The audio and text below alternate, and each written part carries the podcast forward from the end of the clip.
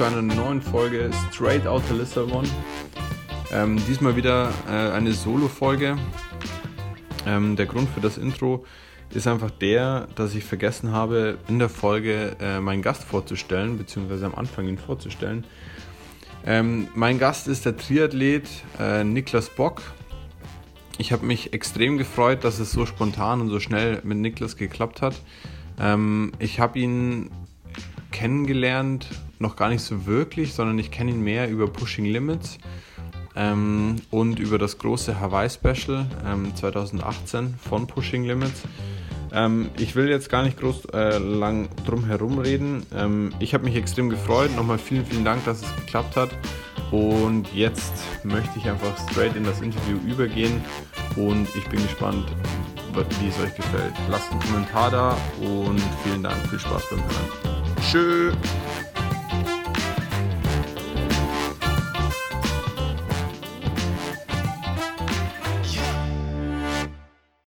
Cool, also dann würde ich jetzt gleich offiziell durchstarten. Ähm, vielen Dank erstmal, dass du dir die, dass du die Zeit oder jetzt schon nimmst. Also hoffentlich wirst du es nicht bereuen. Ähm, ich bin gespannt äh, auf deine Antworten. Ich habe mir ein paar Fragen überlegt und okay. würde jetzt gleich mal mit der, mit der ersten durchstarten. Bist du bereit? Ja, ich bin allzeit bereit. Bist du eher ein impulsiver oder ein strategisch-analytischer Typ? So, ich, das habe ich mich jetzt gleich gefragt von Anfang weg, ähm, um es kurz zu erklären. Ähm, ich habe mhm. dir über Instagram, habe ich dich einfach angeschrieben und gefragt, ob wir, ob du Lust und Zeit hast und dann hast du sofort Ja gesagt, was mich ein bisschen überrascht hat. Und mit, mit meiner nächsten Frage würde ich auch noch drauf eingehen, aber jetzt erstmal ähm, also grundsätzlich bin ich, bin ich erstmal immer äh, offen für, für alles Mögliche und äh, bei mir ist es häufig so, dass ich ähm, meistens immer erstmal Ja zu Dingen sage oder zu irgendwelchen Fragen und dann nachher darüber nachdenke, ähm, was das eigentlich bedeutet, dass ich ja. jetzt Ja gesagt habe und ähm, gesagt habe, ich bin dabei oder ich mache mit und äh, ähm, ja, was das dann tatsächlich halt irgendwie an vielleicht Arbeit oder Aufwand dann auch bedeutet immer. Ähm, aber keine Ahnung, also vielleicht ist es auch ein bisschen mittlerweile so, dass ich äh, sowohl impulsiv bin, äh, das ist meistens das Erste, und dann äh, versuche ich aber, äh, weil man wird ja auch erwachsener und man möchte sich ja auch weiterentwickeln, dann so im zweiten Moment halt äh, analytisch dann auch das Ganze nochmal zu durchdenken. Also ähm, ich gebe mir zumindest Mühe, dass das, dass das irgendwie, dass ich darin besser werde, weil ähm, eine ganze Zeit lang war ich einfach nur impulsiv und habe auch häufig dann Dinge ähm, einfach rausposaunt und äh, so ohne ein zweites Mal drüber nachzudenken. Und das gelingt mir jetzt mittlerweile schon das ein oder andere Mal besser. Und äh, dann merkt man auch häufig, wenn man irgendwie eine Sache mal überdacht hat, wo man sich im ersten Moment vielleicht irgendwie extrem drüber geärgert hat oder ähm, sich hat stressen lassen, ähm, dass es halt dann doch alles äh, häufig gar nicht ganz so wichtig ist, wie man, äh, ja, wie man das am Anfang immer meint. Ja, cool. Ähm, jetzt viele Leute oder vor allem in der Triathlon-Szene bist du ja schon auf jeden Fall ein Name. Ähm, jetzt seit einem Jahr oder letztens haben wir die haben wir zusammen Geburtstag gefeiert quasi mit Pushing Limits. Genau. Ähm, und darauf würde ich jetzt gern eingehen. War das von Anfang an, also du hast ja in der Folge erklärt, dass du Jan beim, beim Schuhekaufen quasi kennengelernt hast. Ja. War da schon die impulsive Entscheidung oder so der Gedanke da, so hey, also Pushing Limits gab es ja da, oder weiß ich, gab es zu dem Zeitpunkt Pushing Limits schon? Ja, also die als Geschichte von Pushing Limits, die ist halt äh, länger als das eine Jahr, was wir jetzt gerade gefeiert haben. Der Jan ja. hat das ähm, vor äh, ungefähr vier Jahren, so 2014, 2015 gegründet als äh, eigenen Blog, ähm, wo er einfach seine Familie, Freunde auf dem Laufenden halten äh, wollte über seine eigene Ironman-Vorbereitung aus den, aus den ersten Ironman, den er damals gemacht hat. Und mhm. ähm, dann hat sich das alles bei ihm so ein bisschen weiterentwickelt und das hat ihm halt Spaß gemacht, da zu bloggen und unterschiedliche Themen zu behandeln, vor allen Dingen halt diese ganzen Bereiche, die ihn interessieren, mit diesem Nerd und Apps und Gadgets und äh, irgendwie so, so, so medizinische Trends auch im Triathlon, die so darzustellen und ähm, deshalb gibt es Pushing Limits tatsächlich an sich schon länger als äh, das, äh, was, was wir jetzt quasi seit einem Jahr zusammen machen. Wir haben halt dann ja. ähm, irgendwann Mitte letzten Jahres mal so einfach locker drüber gequatscht, ähm, ja, was fehlt im Triathlon oder was fehlt uns im Triathlon. Und dann sind wir halt drauf gekommen, dass irgendwie so eine Plattform, die ähm, ja einfach mal vielleicht das, was es gibt und die Themen, die es gibt, mal anders behandelt, eine andere Perspektive bietet und ja. eigentlich genau die Dinge macht, bei denen wir gesagt haben, die fehlen uns im Moment. Weil ähm, ich bin seit jetzt fast 13 Jahren irgendwie Triathlet und ähm, habe das natürlich am Anfang auch alles, was es gab, aufgesogen. Und ähm, Jan macht noch nicht ganz so lange Triathlon, aber ist auch schon halt einige Jahre dabei. Und mhm. wir waren halt beide so ein bisschen ähm, ein Stück weit gelangweilt von dem, was es so zu konsumieren gab in der Triathlon-Welt. Äh, und dann haben wir ja. gesagt, jetzt kann man entweder darauf hoffen, dass mal was passiert und es irgendwie besser wird, ähm, oder wir machen es einfach mal selber. Und ähm, dann haben wir quasi überlegt, was wäre so der Weg, den man da gehen könnte und ähm, ja, welch, welche Kanäle nimmt man dafür und ähm, machen wir was ganz Neues oder so. Und dann haben wir so, ich sag mal, den damals vielleicht einfachsten Weg gewählt oder den Weg des geringsten Widerstandes und haben einfach Pushing Limits hergenommen, also die Plattform, die der Jan da aufgebaut hatte, ähm, mhm. und haben das dann einfach ähm, ja, weiterentwickelt und dann äh, so zu unserer Spielwiese gemacht, wo wir uns dann so ein bisschen darauf ausgetobt haben. Ja, cooles Projekt auf jeden Fall. Vor allem ähm, jetzt das Hawaii Special ist ja quasi so euer erster, würde ich schon sagen, großes Ding gewesen, der große Wurf. Also damit habt ihr so in meinen Augen schon nochmal einen richtigen Bekanntheitsschub ähm, gemacht. Ich meine, so die Sachen, die davor gekommen sind, die fand ich alle top. Aber das mhm. war schon nochmal was, wo ihr über den, so, wie soll ich sagen, über so die erste Schallmauer durchbrochen habt. Oder wie ist das bei euch selbst angekommen? Ja, ja voll. Nee, das, so, äh, das hast du, glaube ich, gut beobachtet. Ähm, äh, dass das so ein bisschen äh, wie so ein Leuchtturmprojekt gewesen ist, auf jeden Fall. Also vorher ähm, haben wir ja in Anführungszeichen nur unsere Blogs geschrieben und die Podcasts veröffentlicht.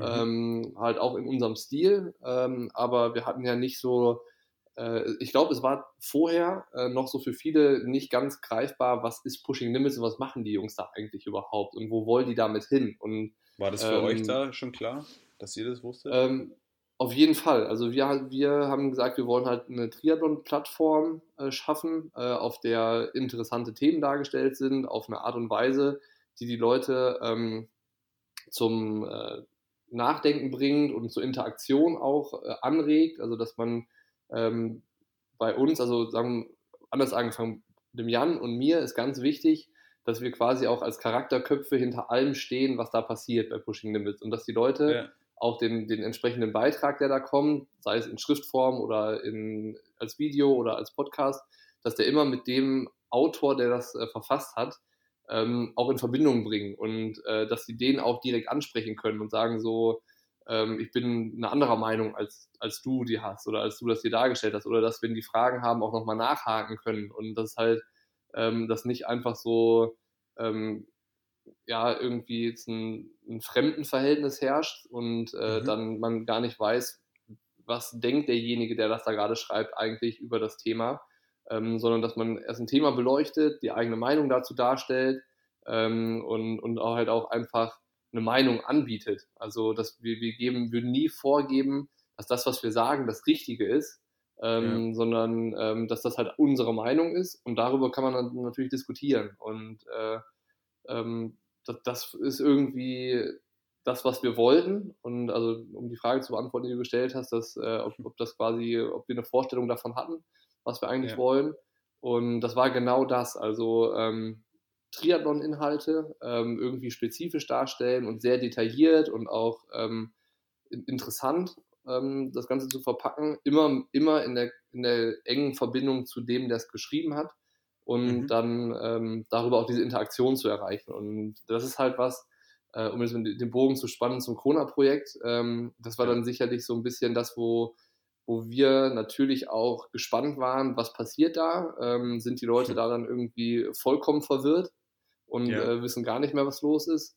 Oder ähm, ja, raffen das die Menschen äh, dann vielleicht sogar ein bisschen einfacher, ähm, wenn sie auch noch was sehen, wie wir Dinge machen. Also ich meine, der, der Anspruch war halt, ähm, eine sehr hohe Qualität in, in, der Produktion zu liefern, also sprich Ton, Schnitt, Kameraführung und, und das Ganze, was man ja. einfach nur sieht. Also da haben wir gesagt, den Leuten äh, oder, oder es soll auch Leuten gefallen, die eigentlich mit Triathlon nichts zu tun haben, weil es einfach cool auf, also cool gemacht ist und ähm, dann Spaß macht anzuschauen.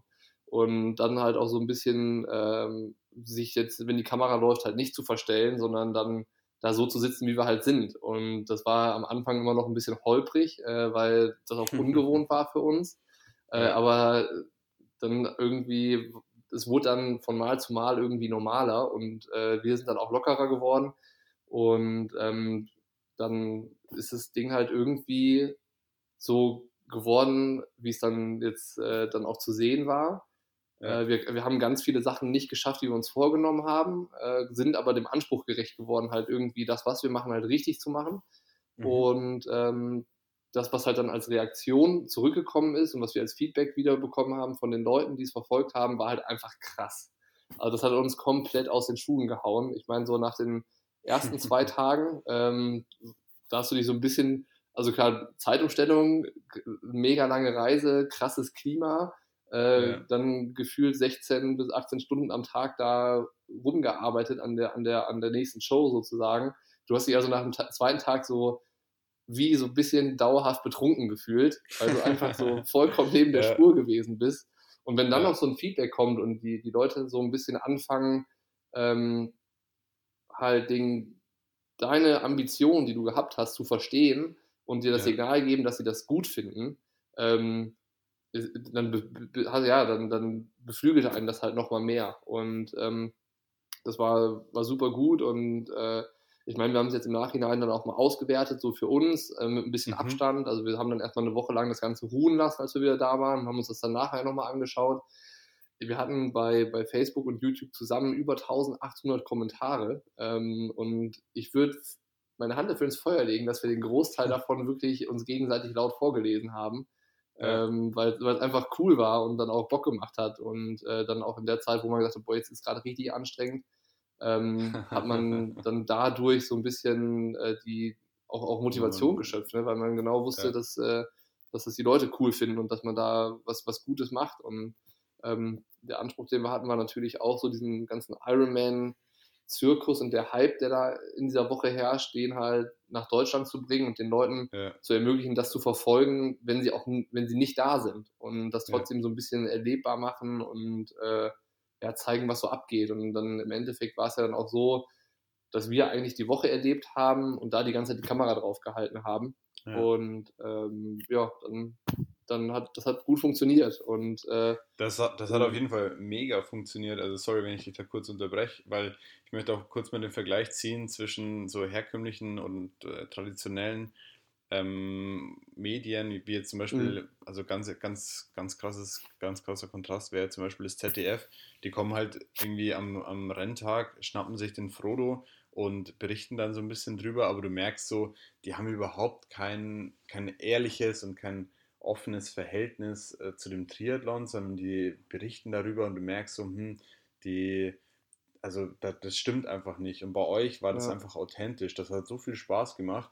Und um ehrlich zu sein, fand ich es auch einfach geil, mal wirklich die, die Rennwoche davor dabei zu sein. Ihr, hattet, ihr habt den geilen Mix hinbekommen zwischen den professionellen Athleten, also wenn ihr mit dem Andi gesprochen habt, Andi 30 gesprochen habt, ja. oder auch mit, mit den Age-Groupern, das war auch eine geile Idee, weil so, die sind einfach beide und ich meine, so man kann es immer, immer und immer wieder sagen, dass Profis und ähm, Altersklassenathleten einfach auf der gleichen Strecke äh, unterwegs sind ja, genau. und das, das gleiche erleben. Und so das habt ihr echt richtig cool dargestellt.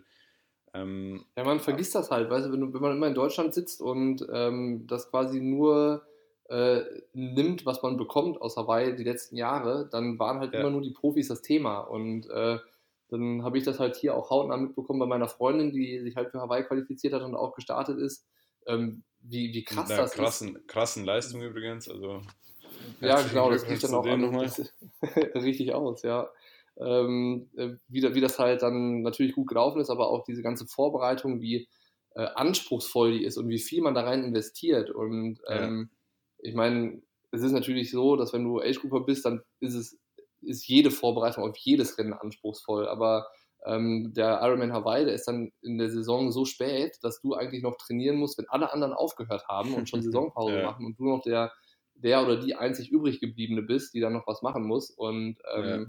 deshalb hatte ich das so ein bisschen mitbekommen und eigentlich war dann schon, als wir von Anfang an darüber gesprochen haben, was machen wir auf Hawaii dann eigentlich genau, ähm, Thema, dass wir auf jeden Fall was mit den Age-Groupern machen müssen, weil am Ende, wenn man ganz ehrlich ist, haben die sogar die, interessante, die interessanteren Geschichten zu erzählen. Ich meine, was soll ein Profi erzählen, der äh, jeden Tag zwölf ja. Stunden Zeit hat, Sport zu machen? Ja, ich war morgens ja. schwimmen, mittags Radfahren und abends noch laufen und dann ja. zwischendurch habe ich noch Mittagsschlaf gemacht. Das ist halt ähm, in Anführungszeichen es, einfach und dann halt auch langweilig, weil das halt so die Vorstellungen, die man von einem Profi-Triathleten und dem Profileben auch hat, einfach erfüllt.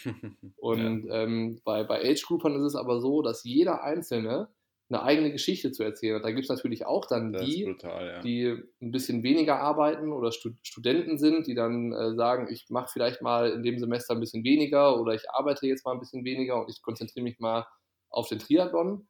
Ähm, ja. Aber es gibt halt auch die, die wirklich 40, 50 Stunden arbeiten, die noch Familie haben und trotzdem sich irgendwie für Hawaii qualifizieren. Und äh, das, das wollten, also wir wollten halt diese Vielfalt, die es eigentlich an ähm, Geschichten von den Athleten gibt, ähm, zeigen. Und wir wollten auch ähm, in Anführungszeichen die normalen äh, Geschichten zeigen, dass ja. die auch krass genug sind. Weil ich meine, bei, bei Iron Man, da gibt es ja immer diese, diese ganzen, diese ganz krassen Schicksalsgeschichten, also wo dann der ähm, der Vater seinen äh, behinderten Sohn über die Strecke ähm, zieht beim Schwimmen, schiebt beim Radfahren und schiebt beim Laufen, was natürlich ja. absolut eine beeindruckende, krasse Leistung ist, vor der man mega Respekt haben muss, aber ähm, in, es ist halt immer so ein bisschen dann auch schon das zehnte Mal, dass, dass dann irgendwie sowas gezeigt wird und äh, das gibt es halt alles schon und das gibt es auch berechtigterweise, also das ist ja auch ja. gut, dass dann zum Beispiel Iron Man ähm, ich sag mal, das so ein bisschen noch zeigt. Ähm, und wir wollten aber dann bewusst äh, einfach Menschen nehmen, die eine ganz andere Geschichte haben und, und zeigen so ein bisschen, das sind eigentlich Leute wie äh, halt auch, weiß ich nicht, 100.000 andere Triathleten in Deutschland, die vielleicht auch den Traum haben, nach Hawaii zu kommen, äh, dass sie sich da was rausziehen können, okay, wie schaffen die das und äh, wie, wie sind die motiviert oder was machen die vielleicht anders als ich. Und ja. ähm, da haben wir halt auch gemerkt, dass dieses Age Grouper Ding halt gut bei den Leuten angekommen ist. Und mhm. ähm, ja, also jetzt sagen wir mal so, ich würde mich jetzt nicht wundern, wenn äh, nächstes Jahr äh, mehrere Plattformen ein äh, bisschen mehr Group Content machen. Äh, ja. Aber ja, muss man da mal abwarten. Bin ich gespannt. Worüber ich sehr überrascht war, dass du das in, in der, an der Geburtstagsparty von Pushing Limits gesagt hast, dass die, der Hawaii, äh, dass die Weltmeisterschaft für dich da eine Ego-Nummer jetzt persönlich für dich wäre und du mhm. den Leuten mehr geben kannst, wenn du jetzt in, in der Rolle bist, in der, in der du jetzt 2018 gewesen bist.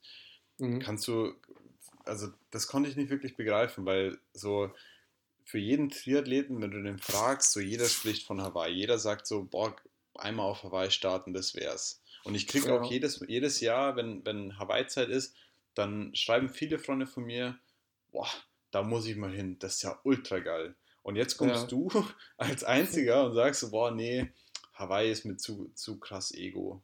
Und ja, ähm, also ich kann es ähm, versuchen zu erklären, wie ich das gemeint habe. Und zwar, ja. ähm, dass wenn, wenn ich die Wahl habe, sozusagen, das hat der Jan ja auch so dargestellt, wenn, wenn man die Wahl hat zwischen, ähm, ich starte selber äh, mhm. Oder ich kann, ich mache das, was ich jetzt äh, dieses Jahr gemacht habe. Oder Jan und ich machen das zusammen, was wir dieses Jahr gemacht haben. Ähm, dann würde ich mich auf jeden Fall dafür entscheiden, das zu machen, was wir dieses Jahr gemacht haben. Also sprich, eine gewisse Art der Berichterstattung. Ähm, mhm. Weil, wenn ich den, den Ironman Hawaii als Athlet mache, dann mache ich das ja an erster Stelle mal nur für mich und dann vielleicht noch für die paar Leute in meinem Umfeld, die dann ähm, auch dabei sind, die dann äh, auch sich freuen und stolz sind und, und so weiter.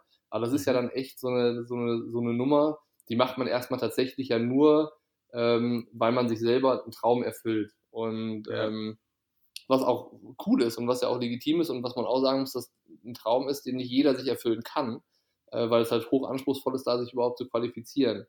Und ähm, ich habe das halt so gemeint, dass ich das jetzt aus einer Perspektive erlebt habe, ähm, bei, bei der ich unheimlich nah an dem ganzen Geschehen dran war. Also zum einen meine Freundin, die ich jeden Tag gesehen habe, die selber gestartet ist. Ähm, mhm. und da habe ich mitbekommen, wie sich so diese diese Wettkampfanspannung aufbaut und ähm, wie sie die Startunterlagen abholt und das Fahrrad fertig macht und zum Check-in geht. Also ich habe diese ganze ähm, Vorwettkampfprozedur irgendwie hautnah mitbekommen.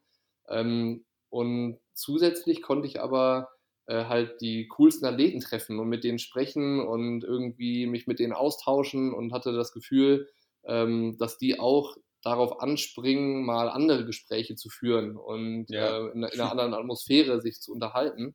Und ähm, diese ganze Mischung und, und zusätzlich noch andere Dinge machen zu können, die ich äh, wahrscheinlich gar nicht hätte machen können, wenn ich selber gestartet wäre. Also sprich irgendwie durchs Energy Lab rennen wie ein Bescheuerter oder ähm, da halt einfach den ganzen Tag unterwegs sein, von A nach B fahren und ja. äh, irgendwie alles aufzusaugen, was so geht. Ähm, das wäre halt nicht möglich gewesen, wenn ich selber gestartet wäre, weil dann bist du halt fokussiert und ruhst dich aus und gehst tagsüber halt möglichst nicht in die Sonne und, äh, und solche Sachen. Und ja. ähm, dann kommt halt, also das ist so das eine, dass ich halt das Gefühl hatte, ich kann die ganze, ganze Woche und das Ganze drumherum einfach intensiver erleben. Ja. Auch für mich erstmal, das, das ist eigentlich das gleiche Ego-Ding.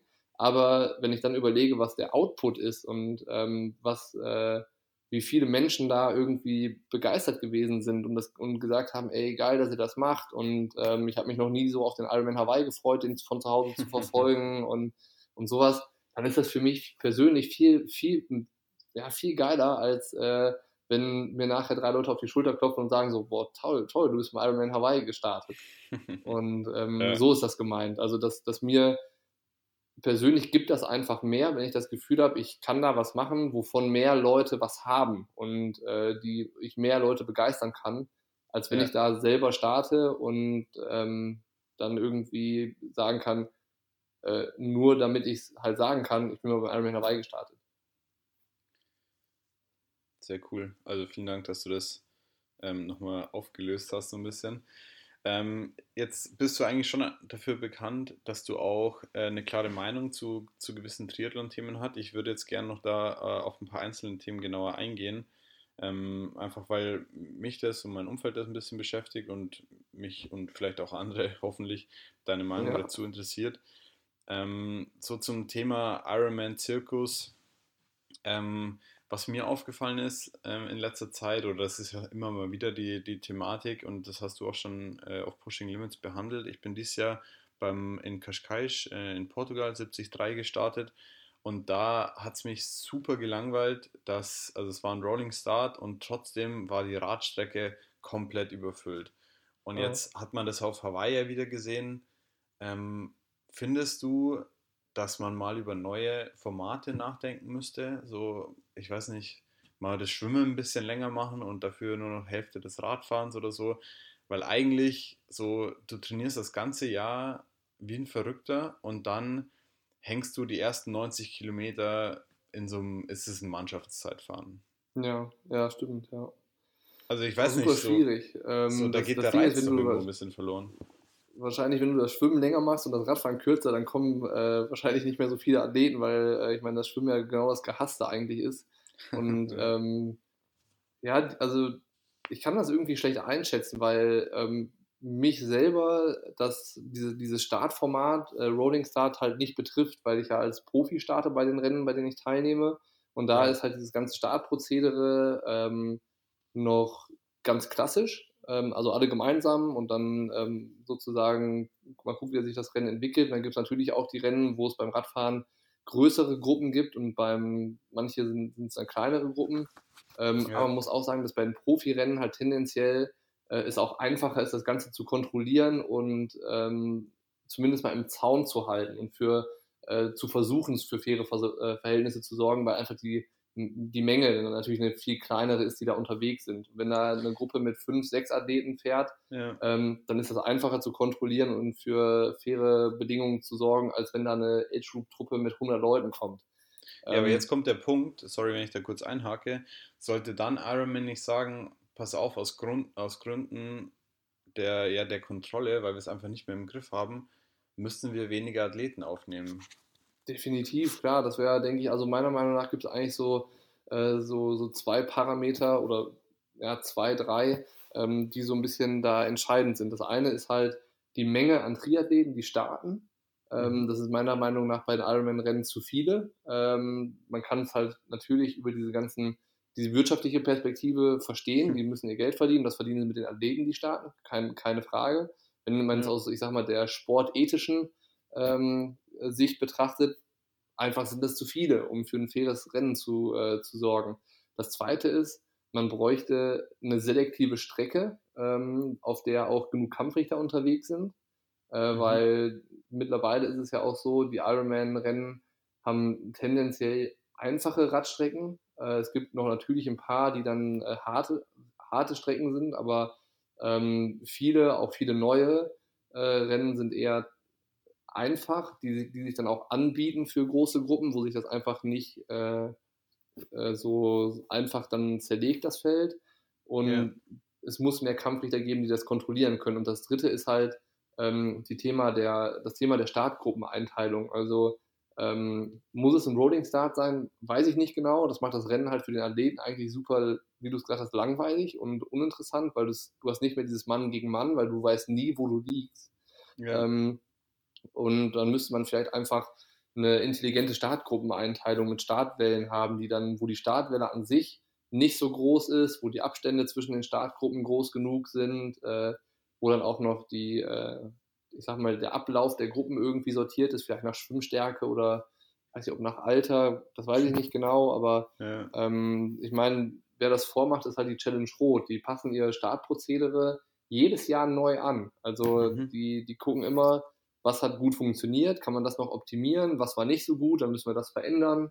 Und äh, wenn man sich die letzten, ich sage, würde mal fast fünf, sechs Jahre in Rot anschaut, dann war da, gab es immer eine andere, eine andere Startfunktion sozusagen. Es war nie identisch zum Vorjahr. Und äh, ich denke, das ist eigentlich der Weg, dass du ähm, dir da eine gewisse Flexibilität behältst und mhm. ähm, dann halt auch schaust, was funktioniert, was funktioniert nicht und das halt dann immer ähm, mit fingergespitztem Gefühl halt anpasst. Und äh, da ja. muss man aber einfach sagen, das ist wahrscheinlich für Ironman mit, ich weiß nicht, wie vielen Hunderten von Rennen es mittlerweile gibt, einfach unmöglich. Hm. Die haben es ja gerade mal geschafft, äh, das äh, auf den Standard zu bringen, dass jedes Rennen eigentlich identisch abläuft.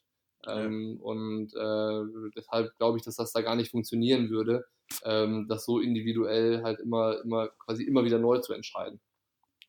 Jetzt würde mich mal interessieren, ob man äh, ein neues Format einführen könnte. Und zwar, mhm. dass man sagt, dass man Triathleten in zwei Gruppen aufteilt. Und, und zwar, das sind einerseits die Ambitionierten, so, so Profi-Richtung, und andererseits die, die das als so Lebenstraum machen, so die einfach nur überleben ja. wollen, in Anführungszeichen ja. grob gesagt. Und dann sagt man, pass auf, alle, die überleben wollen, die starten eine halbe Stunde später, weil, also ich möchte denen nicht zu nahe treten, aber zu denen sagt man, naja, um vorne einen also möglichst qualitativ hochwertigen Wettkampf zu haben, mit möglichst ja. viel Kontrolle, müsst ihr leider einfach später starten, weil bei euch ist es ja, also ich will es nicht sagen, aber ich muss jetzt sagen, eh egal. Also ja. damit hey, ihr den nicht im genau, Weg seid. Ja. Also dass es quasi die Athleten gibt, ähm, die Ambition, äh, Ambitionen Hawaii-Quali zum Beispiel haben oder ja, Altersklassensieg und dann die, die Athleten, die sagen, ich mache das nur als Event, um es halt zu schaffen und ins Ziel zu kommen. Mhm. Und äh, das würde ich sofort unterschreiben, dass das optimal wäre, weil du hättest dann, dann könntest du halt ähm, diesen, diese Event-Athleten, nennen wir sie einfach mal so, ähm, ja. einfach das so machen lassen, dass sie das irgendwie schaffen. Ähm, dann, die sind ja dann alle happy, äh, weil die dann vielleicht auch gar nicht diesen Anspruch haben, ähm, irgendwie, dass alles 100% krass kontrolliert ist und so sondern die könnten ja. dann sagen, hey, ich will ein faires Rennen, dann sorge ich da für mich dafür und dann ist das alles äh, okay. Und die, bei denen dann wirklich irgendwie ein großes sportliches Ziel davor steht, äh, die kannst du halt dann, das werden deutlich weniger sein, weil ich meine, bei einem Rennen, wo zweieinhalbtausend äh, Athleten äh, starten, wie zum Beispiel Ironman Frankfurt, ähm, da, da, sind ja nicht zweieinhalbtausend Athleten mit der Ambition Hawaii-Quali am Start, sondern das äh, werden deutlich weniger und da, die könntest du besser einteilen und die könntest du auch wieder besser kontrollieren. Also da wäre ich sofort, äh, das denke ich, wäre auf jeden Fall eine Sache, die gut wäre. Wäre mal interessant. Also wenn du irgendeinen Kontakt hast, äh, dem wir das vorschlagen können, dann lass uns das mal einreichen. ja, ja, also äh, ich bin äh, so an, an so Ideen und Vorschlägen, die finde ich immer ganz, ganz gut und äh, ähm, von, von daher, ich meine, wenn man, äh, man, ich weiß immer nicht, wie weit man damit kommt am Ende, aber ich ja. glaube, es ist immer gut, sich diese Ideen und Gedanken auf jeden Fall zu machen. Ähm, und ähm, ja, wenn man vielleicht, also ich wüsste jetzt auch nicht speziell, an wen man die genau richten kann, ähm, weil, weil ich habe es mal mitbekommen bei der Daniela Semmler, die hatte sich mal äh, für so ein bisschen eine Anpassung äh, des Startprozederes zwischen Profi-Männer und Profi-Frauen eingesetzt. Ähm, mhm. und ähm, hat dafür halt einfach direkt die Leute bei Ironman kontaktiert und äh, denen ihre Vorschläge und Ideen genannt. Mhm. Und ähm, dann gab es ein Rennen, das war damals der Ironman Barcelona, ähm, wo, also wenn ich das jetzt richtig noch im Kopf habe, dann da wurde es dann mhm. nochmal äh, quasi nachträglich so feinjustiert aufgrund der Anmerkung von der Dani. Und dann gab es mhm. aber auch Rennen, wo, ähm, wo das halt nicht mehr funktioniert hat. Also ich glaube, ähm, wenn man so den richtigen Moment erwischt und äh, da eine gute Idee hat, keine Ahnung, einfach mal, vielleicht einfach mal probieren. Das, äh, am Ende mehr als äh, ein Nein wird es nicht geben. Das, also auch ein Thema Veränderung. Ähm, darüber hast du, glaube ich, in dem Podcast mit Patrick Lange gesprochen. So Thema mhm. Triathlon-Profi. Das ist ja mhm. in, in, wenn ich unseren Sport sagen darf, eigentlich ja ein komplett anders als jetzt zum Beispiel im Fußball oder so, weil ich kann jetzt im Fußball nicht hingehen und sagen, hier hast du 1000 Euro, jetzt bin ich Profi. Mhm. Ähm, und da wolltet oder da hattet ihr doch auch einen Termin mit der DTU, richtig? Genau, den Termin, den sollte es geben. Ähm, der ist dann aber ausgefallen. Und ähm, jetzt war eigentlich der Plan, dass wir uns hier beim Verbandstag, der gerade in Nürnberg gewesen ist vor ein paar Tagen, mhm. ähm, dass wir uns da treffen. Das äh, habe ich dann aber nicht geschafft, einfach wegen äh, ähm, ja, privaten Umständen konnte ich da, war ich dann doch nicht in Nürnberg und ja. äh, jetzt haben wir es quasi nochmal aufgeschoben. Ähm, aber ich sag mal, wir sind irgendwie im Kontakt und das ist äh, nicht, nicht vergessen und der wird auf jeden Fall auch stattfinden, ähm, wo es dann unter anderem auch über äh, das Thema halt äh, Profi gehen soll, ähm, was, was mir irgendwie auch so ein bisschen immer auf der Seele brennt. Also dieses mhm. Ding, dass, dass man halt keine Qualifikationshürde hat, um Profi zu werden in Deutschland. Ja. Ähm, aber ähm, da gibt es auch noch mehr Themen. Also ich habe zum Beispiel schon in Vorbereitung auf den Termin, der damals ausgefallen ist, ähm, sowas ähnliches wie eine Unterschriftensammlung von den deutschen Profi-Triathleten gesammelt ähm, für die 20-Meter-Regel bei den Profis. Also es gibt ja in der DTU-Sportordnung die, die, die Möglichkeit, ähm, die Regeln zwischen Profirennen und Altersklassenrennen zu trennen. Das ist zum Beispiel bei der Regelung mit den ähm, Wassertemperaturen und Neoprenanzügen auch so. Also genau, die Profis ja. haben da andere Grenzen als die Age-Grouper. Und ja. ähm, deshalb könnte man meiner Meinung nach auch das, äh, die Windschattenregel äh, auch von dem Profirennen und dem Altersklassenrennen teilen, dass man bei den Altersklassen einfach dabei bleibt, wie es ist, mit dieser Regelung 12 Meter von Vorderrad, äh, von äh, Vorderrad zu Vorderrad, oder mhm. ist ja irgendwie so ein bisschen krumm. Und äh, dass man aber bei den Profis dazu geht, es muss eine 20-Meter-Regel eigentlich bei, bei Rennen geben, die ein Profifeld am Start haben. Ja. Und da hatte ich halt quasi alle Profiathleten, die ich so kenne, angeschrieben, habe denen die Idee ähm, gesagt, wofür ich mich da gerne einsetzen bei, möchte bei diesem Termin mit der DTU. Und ähm, wie gesagt, wenn's, wenn der Termin dann zustande kommt und äh, ich dann bei der DTU vorbeischaue, da werde ich die Liste mitnehmen und halt ja. auch sagen, das ist, das ist eine Idee, die, die hatte ich, die habe ich bei den ähm, bei den besten deutschen Profis oder beim Großteil der Profis, die es in Deutschland gibt, vorgestellt mhm. und ähm, durch die Bank eigentlich äh, bis auf ein paar Athleten, wo ich gar keine Reaktion bekommen habe, äh, nur positive Rückmeldungen bekommen habe, mhm. dass das quasi alle wollen. Und ähm, dann, dann einfach zu zeigen, da ist ein Bedarf. Äh, das, das, ist auch irgendwie was, was die Profis auch wollen, ja. ähm, um, um dann mal zu schauen, wie, äh, wie reagiert der Verband da drauf und gibt es auch Möglichkeiten, das vielleicht wirklich anzupassen mhm. ähm, und auch vielleicht in so einen Dialog zu gehen zwischen Verband und äh, Athleten. Ähm, das, das ist so das an, eine Ding. Und ähm, dann ist immer noch so das Thema, was ich damals auch aufgemacht hatte, war so Thema deutsche Meisterschaften. Ähm, äh, zum einen generell braucht man das. Ich denke ja. Also, also ja. auch für Age Grouper finde ich das cool. Ja. Ähm, aber wie kriegt man hin, dass das quasi eine tatsächliche Wertigkeit erhält, das Ganze, ja. dass das auch eine Wertschätzung irgendwie von allen Seiten erfährt. Das heißt, äh, dass man sich dann, dass es aufhört, dass sich manche in Anführungszeichen darüber lustig machen über diese deutschen Meisterschaften, sondern dass man halt dahin kommt, ähm, dass eigentlich jeder, auch in den Altersklassen, der das schafft, ähm, ja. ja. eine krasse Leistung gebracht hat und, und sowas. Und äh, da habe ich natürlich auch dann irgendwie meine, meine Gedanken mir zugemacht und das, das würde ich gerne alles dann noch mit der DTU besprechen und hoffe halt, dass das dann irgendwie ähm, auch noch klappt. Und, und wie gesagt, das sage ich jetzt nicht an der DTU, dass das jetzt bisher nicht zustande gekommen ja. ist, sondern äh, da den Schuh, den ziehe ich mir an, dass das bisher noch nicht zustande gekommen ist. Aber ähm, wie gesagt, das soll es auf jeden Fall noch geben. Da bin ich auf jeden Fall gespannt, was rauskommt und sehr froh, wenn du uns da auf dem Laufenden hältst. Jetzt ja. eine, eine, eine, ganz äh, schnelle Frage mit schneller Antwort vielleicht, weil ich da gar nicht jetzt noch größer drauf eingehen will.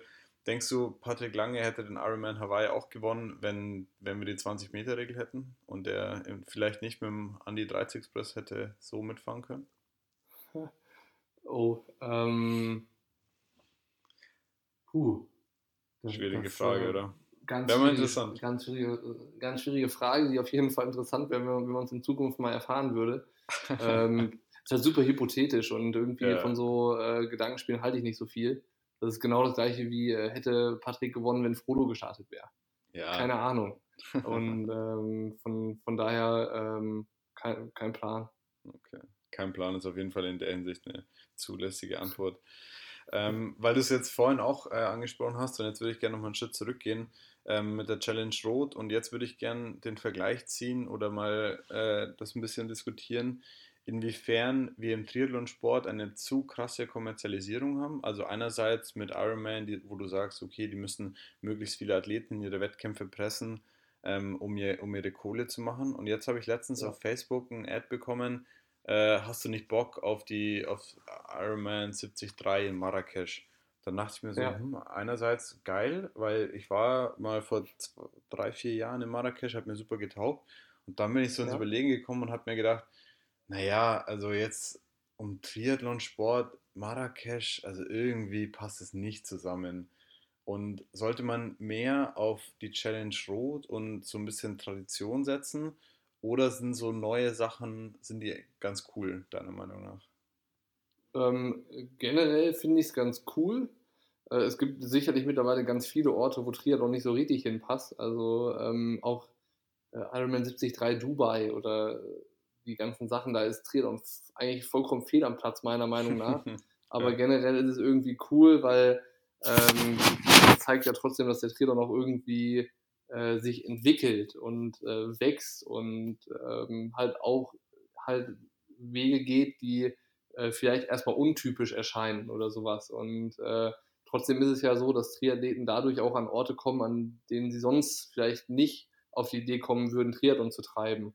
Und ähm, insofern finde ich das nicht, äh, nicht schlimm oder nicht schlecht. Also ähm, im, im, Endeffekt ist es ja irgendwas, was dem Triathlon und dem Wachstum der Sportart äh, ja gut tut, weil ich glaube, man darf halt auch nicht äh, so diese Haltung haben, ähm, der Triathlon, das ist so mein kleines Pflänzchen und das gehört mir und äh, ja, wenn das jetzt größer wird und irgendwie, dann kommen da zu viele und äh, machen, nehmen mir da irgendwas weg und das, das haben ja Triathlon oder viele Triathlon haben das ja auch, die dann denken, ja. äh, der Triathlon ist ihrs und dann fühlen die sich persönlich angegriffen, wenn irgendwas passiert und äh, das ist halt irgendwie strange. Also das gibt es halt im Fußball ja glaube ich, gibt es das auch nicht bei anderen Sportarten, dass Leute sagen so, nee, das, also klar, es gibt immer die, die sagen, nee, das darf so nicht sein, aber ähm, ja. halt bei Triathleten ist so diese, diese Verbundenheit zu der Sportart so super krass. Und äh, ja. von, von daher sehe ich das so ein bisschen ähm,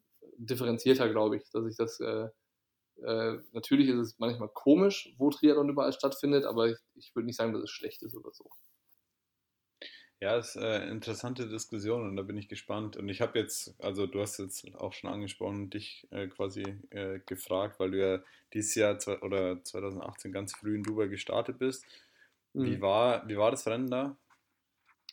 Total verrückt, also absolut skurril. Also du kannst in der ganzen Zeit vorher nirgendwo so richtig gescheit trainieren, weil es halt einfach eine abgefahren große Stadt ist, wo immer überall was los ist. Ja. Und im, der Wettkampf selber ist dann so, man muss sich das irgendwie vorstellen. Du läufst dann, da laufen Tausende mit Badeanzügen bekleidete Männer an der Promenade hoch und runter und kriegen an den Verpflegungsstellen von so vermummten Frauen ähm, die Cola gereicht. Also vollkommen abstrus eigentlich. Das, da, da prallen tatsächlich Welten aufeinander. Ja. Ähm, und äh, das hat das hat dann auch wieder besonders gemacht. Also es ist dann äh, einfach eine Situation, die so eigentlich fast unrealistisch ist, ist mhm. dass es schon wieder cool ist, da dabei zu sein. Und ähm, das hat halt wirklich was Besonderes. Und es ist definitiv ein Rennen, wo, wenn man da gestartet ist, worüber man viel erzählen kann. Und äh, wo, wo man sein, dass man eine ganz andere Perspektive Triathlon liefert. So. Und äh, ja, also Triathlon da in Dubai völlig fehl am Platz, aber irgendwie cool. Würdest du es nochmal machen? Ähm, nee, also das würde ich nicht nochmal machen. Einmal, das habe ich einmal gemacht und einmal gesehen und erlebt und das reicht. Ja.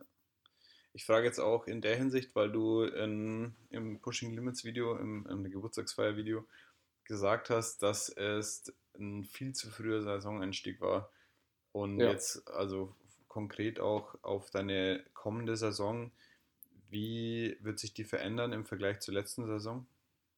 Ähm, also die erste Veränderung, die, die gibt es ja jetzt schon, dass ich ähm, aktuell noch gar nicht weiß, wie die Saison konkret aussieht. Also ich wusste letztes Jahr zum gleichen Zeitpunkt ähm, zum Beispiel schon sehr genau, wie ich mir die Saison vorstelle, welche Highlight-Rennen ich mir vornehme und sowas. Und das mhm. weiß ich im Moment noch gar nicht. Also ähm, ich stelle mir auch die Frage, mache ich nächstes Jahr eine Langdistanz überhaupt oder ähm, ähm, bleibe ich jetzt mal erstmal noch auf der Mitteldistanz, weil es bei mir halt häufig auf der Langdistanz jetzt nicht so geklappt hat, wie ich es gerne gehabt hätte. Mhm. Und ähm, vielleicht nehme ich mir nochmal die Zeit, um mich irgendwie, ich sag mal, auf der Mitteldistanz erstmal noch so ein bisschen zu stabilisieren und äh, meine Routine da, da weiter zu entwickeln. Spannend, ähm. Und äh, das, das halte ich mir noch so komplett offen. Also das ist so der erste Hauptunterschied. Und äh, deshalb, das wird sich alles so in den nächsten Wochen dann noch ergeben, auch was wir mit Pushing Limits dann noch genau machen. Also ich meine, wenn wir ähm, bei, weiß ich nicht, dann mehreren Rennen oder bei anderen deutschen Rennen vielleicht auch so eine, so eine Coverage machen, wie wir es auf Hawaii gemacht haben, dann ist klar, dass ich bei den Rennen dann nicht starten kann. Ähm, ja. Und das ist halt im Moment alles noch so unkonkret und ähm, da weiß ich nicht, dann wenn ich mir jetzt überlegen würde, zum Beispiel, ich möchte die Challenge Rot machen äh, und mhm. stelle dann in sechs, sieben Wochen fest, nee, das geht nicht, weil wir da halt irgendwie was planen, dann ähm, wäre es auch wieder verschwendete äh, geistige Energie gewesen. Und von daher habe ich jetzt gesagt, ich, ich trainiere jetzt erstmal, komme über den Winter und dann, wenn man dann im Januar, Februar, März irgendwie sieht, wie sich die Form entwickelt, ähm, dann setze ich mich hin und äh, überlege, welche Wettkämpfe sollen es denn dann sein.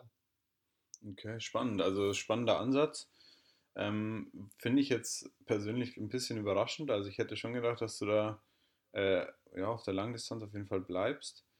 Mhm. Ähm, also ich will es nicht ausschließen, ne? Also ja, ist, wie gesagt, das ist genau das, was ich meine, dass das halt so noch überhaupt nicht klar ist. Also ähm, es ja. gibt nur die Überlegung, dass halt tendenziell auch äh, eine Möglichkeit ist, ähm, keine Langdistanz zu machen. Ja, ja warum nicht? Also ähm, cooler Ansatz auf jeden Fall. Ähm, jetzt ist, ist mir gerade meine Frage entfallen. Äh, und zwar wollte ich wissen, ähm, Gut, dann vielleicht fällt mir die nochmal ein, aber dann würde ich auf, auf die nächste einfach springen und zwar, warum du ähm, von Fares al-Sultan, der ja, also, an, also offensichtlich macht er sehr viel, sehr richtig mit Patrick Lange, ja. weggehst von, ich würde, also so wie du es auch beschrieben hast, von dem Erfahrungs- und Intuitionscoach hin mhm. zu den Nerds gehst, also wenn ich die, wenn ich die so bezeichnen darf. Ähm, ja. was, was erhoffst du dir da im Vergleich? Ähm, Im Vergleich, das ist auch äh, schwierig so, so zu beantworten. Also ich habe mich quasi dazu entschieden, ähm, was Neues zu probieren, weil sich einfach generell bei mir viel verändert hat. Also ich bin umgezogen vom, vom Allgäu nach Nürnberg mhm. und ähm, weil ich auch irgendwie dann nicht genau wusste, was erwartet mich hier in Nürnberg und im neues Umfeld. Hier sind ganz viele andere Triathleten, mit denen ich auch gerne trainieren möchte. Ähm, und ich wollte erstmal irgendwie offen hierher kommen und ähm, mir dann quasi das als Neustart irgendwie sehen. Also ähm, hier natürlich alles neu entdecken, Strecken mit den Jungs unterwegs sein ähm, und dann aber auch irgendwie trainingsmäßig einen neuen Weg geben. Also es gab jetzt gar nicht den einen ultimativen Grund, warum ich gesagt habe, ich höre jetzt auf bei Fares und äh, gehe jetzt zu den Pro Athletes nach Köln. Mhm. und lasse mich dann von denen betreuen, sondern es war eigentlich so die Entscheidung, ähm, bei mir oder bei mir und meiner Freundin verändert sich eben der, der, das Ding, dass wir vom Allgäu nach Nürnberg gehen und ich möchte gerne, dass es hier irgendwie äh, nochmal einen neuen Impuls einfach losgeht. Und da gehörte das irgendwie für mich dazu, dass ich dann mhm. auch äh, mich da dann verändere und äh, war dann äh, am, am Ende, ja, klar, so ein bisschen durchringen musste man sich dann schon, weil ich mein Vater und ich, wir haben uns äh, gut verstanden, das war immer cool und äh, ist, ist auch nach wie vor immer noch alles äh, äh, locker und ähm, ja, so wie es vorher auch gewesen ist, nur dass er mich halt nicht mehr trainiert. Ja. Ähm, und äh, dann war es aber irgendwie so, dass ich dann damit ähm, irgendwie das beste Gefühl hatte, wenn ich halt hier hinkomme ja. ähm, und nochmal so neu durchstarten kann, so ein bisschen. Okay. Jetzt, ähm, eigentlich wollte ich die Frage ganz am Anfang stellen, ähm, aber leider sind mhm. wir dann, dann nicht drauf gekommen. Was bedeutet es für dich, professionell Triathlon zu betreiben? Weil du erwähnst jetzt einerseits, dass du, also das ist auch die Frage, die mir entfallen ist, ähm, mhm. Pushing Limits schon in, also so wie ich das jetzt wahrnehme, auf eine Stufe mit dem Sport stellst, weil du schließt jetzt nicht auf oder du sagst jetzt nicht, pass auf, ich mache erst die Saisonplanung und dann Pushing Limits, sondern das ist schon mhm. irgendwie gleichwertig. Und genau. andererseits gehst du jetzt von einem extrem krassen Coach weg und ähm, ja, ich will jetzt nicht Lionel Sanders mäßig sagen, drehst du an zwei Schrauben gleichzeitig und wartest nicht ab, was da passiert. ähm, ja. Also konkret die Frage, was bedeutet professioneller Triathlonsport für dich? Ja, ähm, ich glaube, dass sich das eine äh, oder das eine schließt das andere nicht aus. Also ich glaube, man kann ähm, auch zwei Dinge ähm, sehr professionell betreiben. Also, und das meine ich äh, mit Bezug auf Sport, also um die Frage zu beantworten, ähm, dass ich mich halt äh, sehr konzentriert und fokussiert auf den Sport äh, einlasse und quasi alle Facetten äh, mit der nötigen Professionalität eben angehe, sprich Ernährung, Regeneration, das Training an sich, dass ich dann da einmal mit, mit äh, der Konzentration, die nötig ist, dabei bin ähm, und quasi die Zeit, die ich in den Sport stecke, einfach 100% optimal nutzen will. Und ähm, das ist halt sehr viel Zeit, die ich da reinstecke. Mhm. Und ähm, das heißt aber nicht, dass ich mit der sehr vielen Zeit, die ich in den Sport stecke, 100% ausgelastet bin. Und äh, es ist ja ähm, so, du musst dir vorstellen, äh, du sagst, du möchtest Triathlon professionell machen und äh, stellst alles andere erstmal hinten an, sprich auch die normale klassische Arbeit, die dann normalerweise äh, die meiste Zeit frisst in der Woche. Mhm. Ähm, und du, machst ganz klassisch dein Hobby zum Beruf. Dann hast ja. du halt plötzlich kein Hobby mehr. Und ähm, dann habe ich, ich habe ich hab das dann versucht, jetzt so ein bisschen einfach umzukehren. Äh, der Profisport ist dann das, wo ich halt ähm, meine ganze Energie, meine ganze körperliche und mentale äh, Energie reinstecken muss. Mhm. Ähm, und ähm, Pushing Limits ist das, wo ich äh, mich noch zusätzlich austoben kann, wo ich kreativ sein kann, äh, wo ich die ganzen Ideen und Gedanken, die ich während dem Training habe, ähm, verwerten kann. Und ähm, ich würde fast sogar so weit gehen, ähm, dass ich Pushing Limits auch brauche, um den Sport professionell zu betreiben und andersrum genauso. Mhm. Also es ist äh, eigentlich ähm, so ein bisschen die perfekte Symbiose aus beidem. Und ich würde nicht sagen, ähm, dass, dass das eine das andere in irgendeiner Art und Weise negativ beeinflusst oder dass ich halt da, dass mir Professionalität äh, abhanden kommt, weil ich ähm, da Pushing Limits auch irgendwie mit gefühlt 100 Prozent äh, ähm, betreibe. Mhm. Und ähm, das ist so das Ding, wie ich das sehe. Cool. Jetzt würde ich aber gerne noch einen dritten Faktor mit dazu nehmen und das ist ja irgendwo deine Beziehung. Einerseits, mhm. ähm, wie hat deine Freundin das so, oder ich meine, also das ist jetzt sehr persönlich und wenn du, wenn du nicht willst, musst du auch nicht darauf antworten oder dann können wir gerne zum nächsten, zur nächsten Frage übergehen. Aber wie war das für sie auf Hawaii, dass du sagst so, ich habe jetzt hier noch mal ein anderes Projekt und ich kann dich jetzt nicht zu 100% unterstützen? Ja, ähm, ähm, das ist eigentlich eine ganz witzige Frage, äh, weil ähm, der Hawaii-Trip war schon gebucht, bevor Tamara sich qualifiziert hatte. Also ähm, für uns war, also wir, wir, mussten natürlich relativ frühzeitig anfangen, das Ganze mit Hawaii für Pushing Limits vorzubereiten. Ähm, und dann haben wir halt irgendwann äh, gesagt, so, ey, wir buchen das jetzt und äh, halt auch um uns selber in die Pflicht zu nehmen. Ja. Ähm, und dann war halt auch klar, dass, ähm, dass Tamara auf jeden Fall mitkommt. Also äh, ah, natürlich gab es okay. damals zu dem Zeitpunkt auch schon so diese Überlegung, dass sie sich eventuell qualifiziert in Frankfurt. Ja. Aber wir haben dann auch darüber gesprochen, so, ey, es, es ist halt klar, äh, dass ich dann irgendwie, ähm, oder wir haben, der, der Grund, warum wir damals zu dem Zeitpunkt gebucht haben, war Pushing Limits und zu dem mhm. Zeitpunkt noch nicht die Quali. Mhm.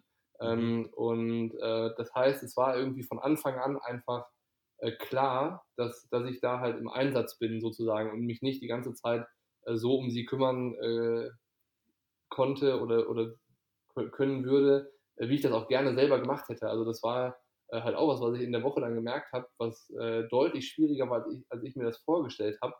Ähm, dieses Gefühl zu haben, ich kann jetzt nicht so für sie da sein, wie es ge gerne wäre, weil ich ja. halt noch diese andere Verpflichtung hatte. Und ähm, das war dann so ein bisschen das, das Ding. Aber es war kein Problem, dass es so gewesen ist, weil es von Anfang an für sie und für mich klar gewesen ist.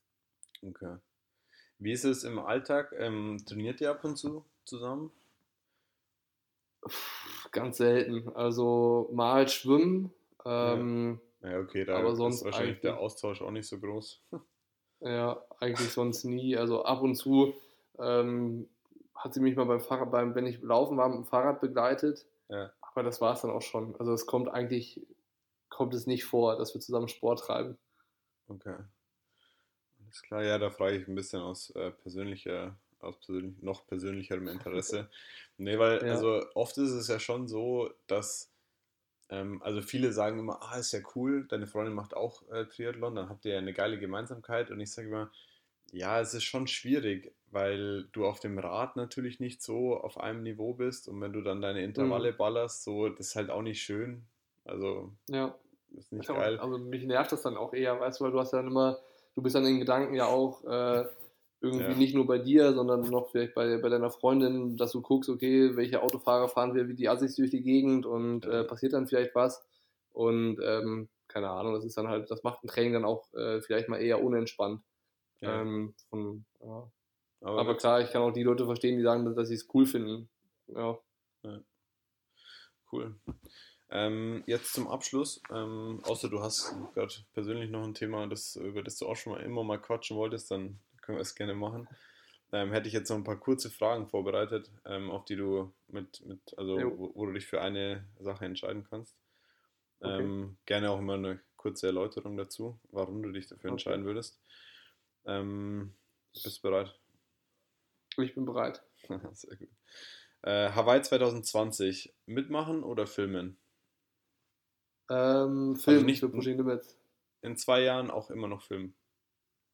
Ähm, ja, also wir, uns, wir haben Ideen für mehr als die nächsten zwei Jahre. Alles klar, geil. Ähm, zweite Frage. Allgäuer Karspatzen oder Nürnberger Rostbratwürst? Äh, Kässpatzen. Das weiß ich nicht oder das kann ich noch lernen? Äh, das kann ich noch lernen. Ähm, am Vordermann lutschen oder die Nase in den Wind halten? Äh, die Nase in den Wind halten. Vegan oder fleischig? Äh, Gibt es nur das eine oder das andere?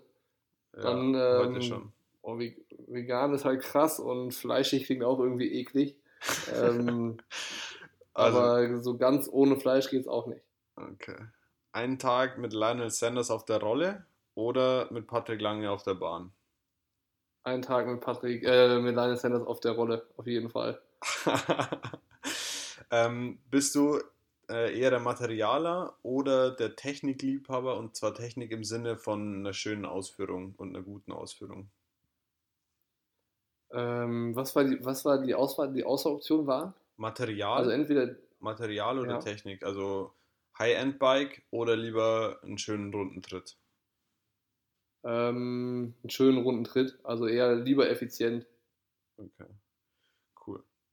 Ja, so viel, ähm, so viel dazu. Vielen also noch ergänzend zu der Frage davor mit Lionel Sanders und Patrick. Ja. Ähm, lieber mit Lionel Sanders auf der Rolle, weil ich mit Patrick halt schon viel zusammen trainiert habe.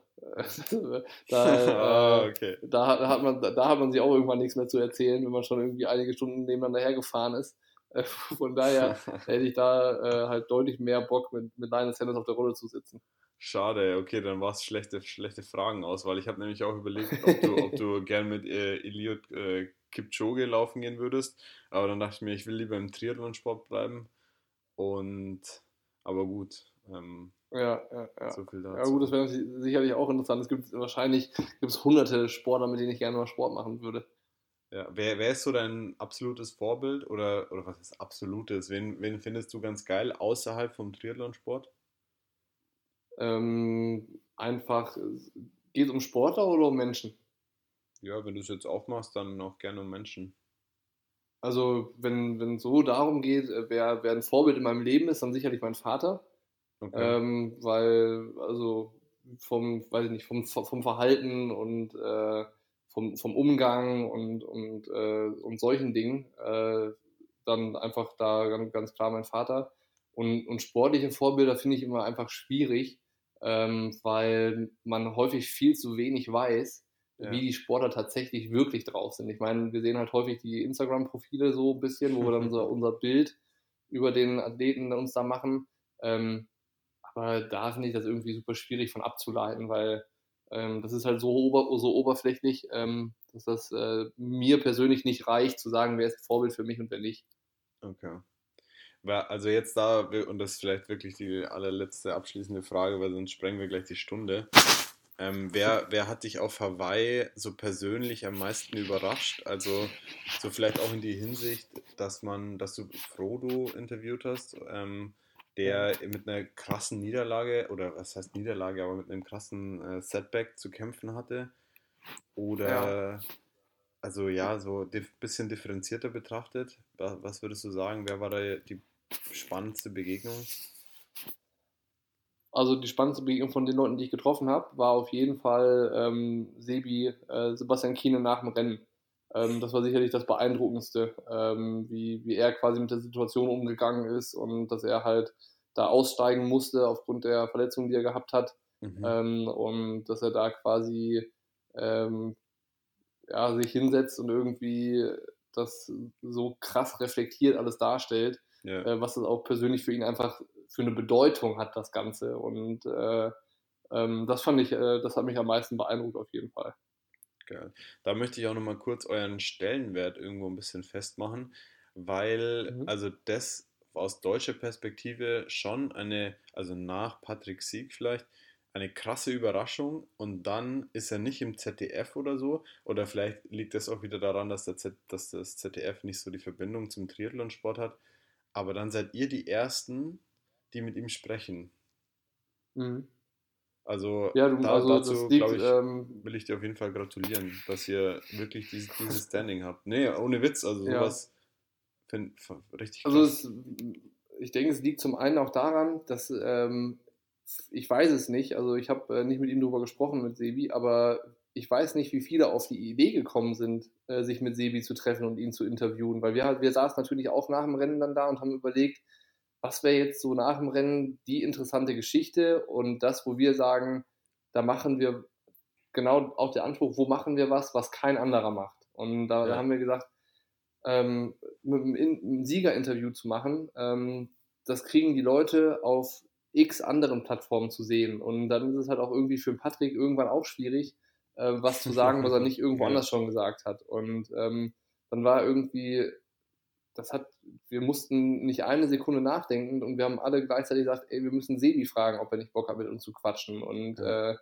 dann ähm, hat das auch nicht lange gedauert, bis er gesagt hat, so ja, ähm, lass das machen. Und äh, das ist dann sicherlich der Vertrauensbeweis. Also, oh, ja. dass er dann, dass er dann quasi, wenn wir ihn fragen, ähm, ob er da sich hinsetzt mit uns, um drüber zu sprechen, dann halt nicht sagt, so, nee, Leute, ich habe keinen Bock, sondern dass er dann irgendwie ähm, da bereit ist, die Gründe, warum er das mit uns gemacht hat, die müsste man, da müsste man ihn fragen. Mhm. Ähm, aber dass er das mit uns macht, das ist natürlich für uns äh, so ein bisschen auch wie äh, ein kleiner Ritterschlag auf jeden Fall. Das war super cool, auf jeden Fall. Geil. Also das, das fand ich, das fand ich wirklich brutal und das war am Ende schon so ein bisschen das Sahnehäubchen auf eurer Hawaii-Performance.